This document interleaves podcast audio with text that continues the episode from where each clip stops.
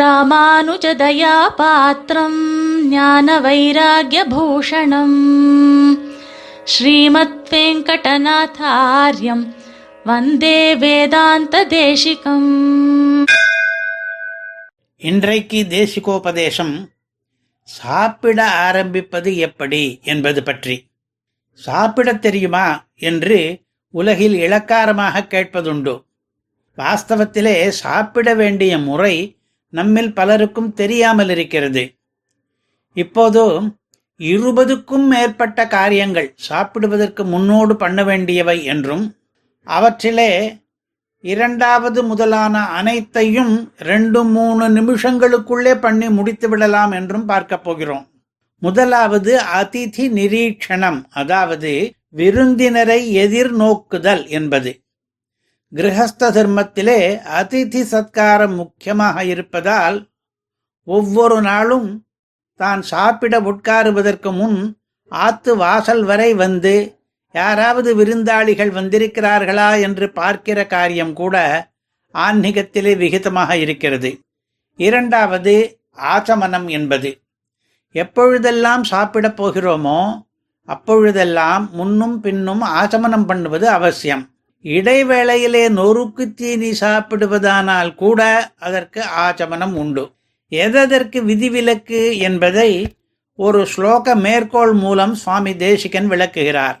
மாம்பழம், கரும்பு, வெத்தலைப்பாக்கு, சோமபானம், பெருமாள் தீர்த்தம் என்கிற இந்த 5க்கும் ஆச்சமனம் பண்ணாமலே சாப்பிடக்கூடிய தகுதி இருக்கிறது. மற்ற சாப்பாட்டுக்கெல்லாம் ஆச்சமனம் பண்ணியாக வேண்டும். 3வது காரியம் ஆசனம் என்பது. பிராமணர்களுடைய குதம் தரையில் படக்கூடாது என்று வசனம் இருப்பதால் ஒரு மர பலகையையோ துணியையோ தர்ப ஆசனத்தையோ சேர்த்து கொள்ள வேண்டும். 4வது காரியம் இடம் பண்ணுவது என்பது. ஸ்தல சுத்தி பண்ணுவதிலே 3 விஷயங்களை ஞாபகமாக பண்ண வேண்டும். 1, சதுர வடிவிலே இலையினுடைய அளவுக்கு ஏற்ப பண்ண வேண்டும். 2, கோமயம் என்கிற பசும் ஜானம் கலந்த நீராலே அந்த ஸ்தல சுத்தியை பண்ண வேண்டும். 3, பண்ணும்போது வழக்கமான புரோட்சண மந்திரத்தை சொல்லாவிட்டால் பிறகு சொல்லிக்கொள்ளலாம். 5வது காரியம் இலை சேர்ப்பது. இதிலேயும் 3 அம்சங்களிலே கவனம் தேவை. இலைக்கு பதில் லோக பாத்திரமான தட்டு பயன்படுத்தும் பட்சத்திலே ஒருவருடைய உணவு தட்டிலே வேறொருவர் சாப்பிடக்கூடாது என்கிற நியமம் லௌகிக்கர்களுக்கு கூட வேண்டும். பத்திரமானாலும் பாத்திரமானாலும் அதை நன்றாக அலம்பி போட்டுக்கொள்ள வேண்டும். கையிலே வைத்து கொண்டு சாப்பிடுவது, வஸ்திரத்திலே சாப்பிடுவது, கல்பாறையிலே சாப்பிடுவது, பூவரசன் இலை முதலிய சில நிஷித்த பத்திரங்களிலே சாப்பிடுவது இதெல்லாம் கூடாது. 6, 5 அவயவங்களை ஈரமாக வைத்துக் கொள்வது என்பது. எந்த 5 அவயவங்கள் ஈரமாக இருக்க வேண்டும் என்றால் 2 கைகளும் 2 கால்களும் வாய் என்பதும் ஆக 5 என்று விளக்குகிறது மனுஸ்மிருதி. ஏற்கனவே கைகளையும் கால்களையும் அலம்பி ஆச்சமனம் பண்ணியிருப்பதாலே இது தனி காரியம் ஆகாது. ஒரு கால் உட்காருவதற்குள் கால்கள் உலர்ந்து போயிருந்தால் மறுபடி ஈரப்படுத்திக் கொள்ள வேண்டுமாகையால் இது தனி காரியமாக இங்கு சொன்னது. 7வது காரியம் உட்கார்ந்து கொள்வது. நின்று கொண்டோ நடந்து கொண்டோ சாப்பிடக்கூடியது பெருமாள் தீர்த்தமும் துளசியும் மட்டும்தான். வேறு எந்த வஸ்துவானாலும் உட்கார்ந்து கொண்டுதான் சாப்பிட வேண்டும். மனையில் உட்காரும் பட்சத்தில் ஒரு காலாவது தரையில் படும்படி உட்கார வேண்டும். சப்பளம் போட்டுக்கொண்டோ குந்திவாக்கவோ உட்காரலாம். கிழக்கு முகமாகவோ மேற்கு முகமாகவோ உட்காரலாம். அல்லது சூரியன் இருக்கும் திக்கை நோக்கி அல்லது ஆத்தில் பெருமாள் சந்நிதி நோக்கி உட்காரலாம். 8வது காரியம் உத்தரீயம் பற்றியது. அதை இடுப்பிலே அணிய வேண்டும். கிரகஸ்தனாயிருப்பவன் கச்சவேஷ்டி உத்தரியம் என்ற 2ஐயும் உடுத்திக் கொண்டுதான் சாப்பிடலாம். உத்தரியம் இல்லாமல் ஒற்றை வேஷ்டியுடன் சாப்பிடுவதும் தப்பு. உத்தரியத்தை இடுப்பில் சுற்றாமல் போர்வையாக வைத்துக் கொண்டு சாப்பிடுவதும் தப்பு. இதுவரை சொன்ன 8 காரியங்களும் சாப்பிட ஆரம்பிப்பதற்கு முன்னேற்பாடுகள் என்னலாம்.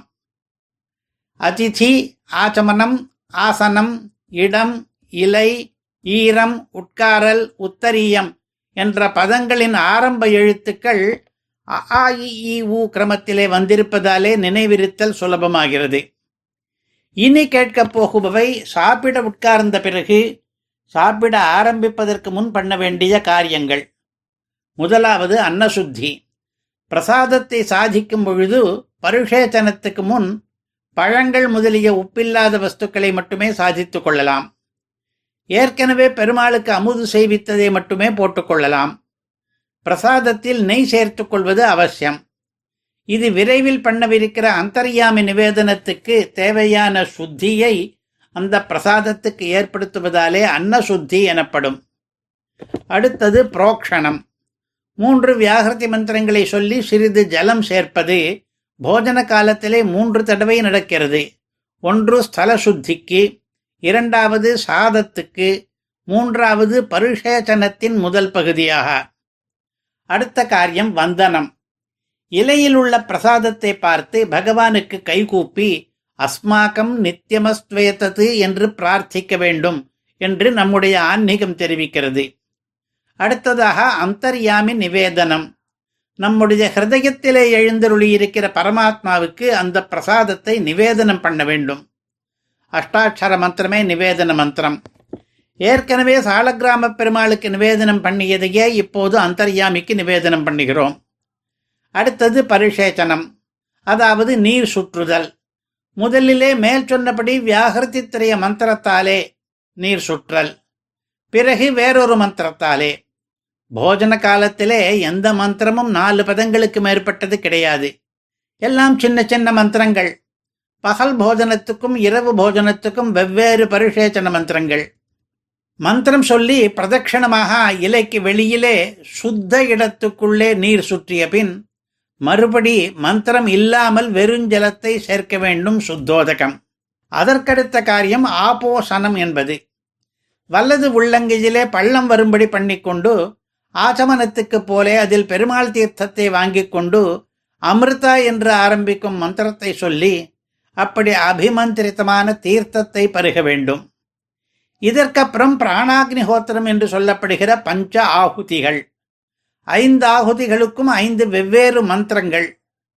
ஆகுதிகள் நமது வாய்க்குள்ளே நடைபெறும், பல்லில் படாமல் போட்டுக்கொள்ள வேண்டும். ஒவ்வொன்றுக்கும் பிராணாயேதம் நமமா என்பது போன்ற சாத்விக தியாகம் உண்டு. மற்ற ஆகுதிகளுக்குப் போலே இந்த ஆகுதிகள் பண்ணும் போதும் இடது கையானது ஹவிஸ் பாத்திரத்தை, அதாவது இலையை பிடித்து கொண்டிருக்க வேண்டும். பிறகு பிரம்மணிமே என்கிற மந்திரத்தை உச்சரிக்க வேண்டும். அந்தர்யாமியை முதலிலே நினைத்தோமே, அப்போது எனக்குள்ளே பெருமாள் என்றோம். இப்போது இந்த மந்திரத்திலோ அதற்கு நேர்மாறாக பரம்பொருளிலே என் ஆத்மா என்கிறோம். உன்னை கொண்டு என்னுள் வைத்தேன், என்னையும் உன்னிலிட்டேன் என்று பெரியாழ்வார் கூறிய ரீதியை நாம் பிரதி தினமும் போஜன காலத்திலே அனுசந்திப்பதாயிற்று. இதற்கடுத்து கோவிந்தநாமா.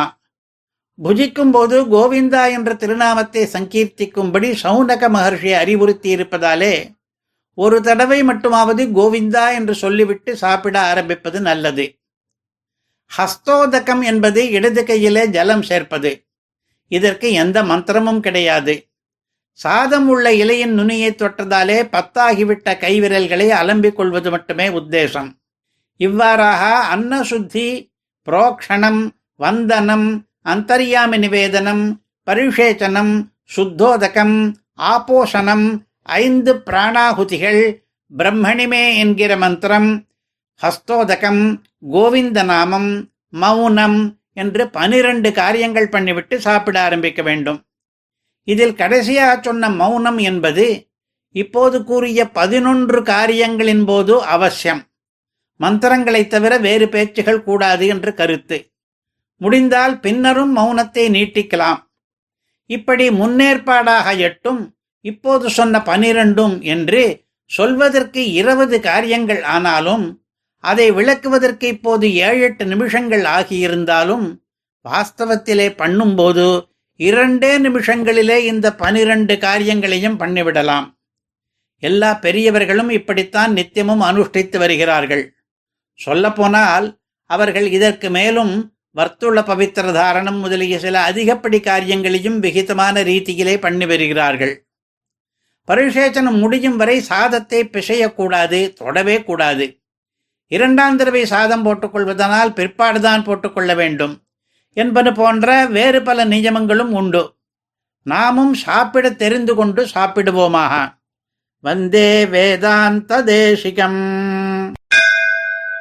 கவிதார்க்கிக சிம்ஹாய கல்யாண குணசாலினே ஸ்ரீமதே வெங்கடேஷாய வேதாந்த குரவே நமஹ.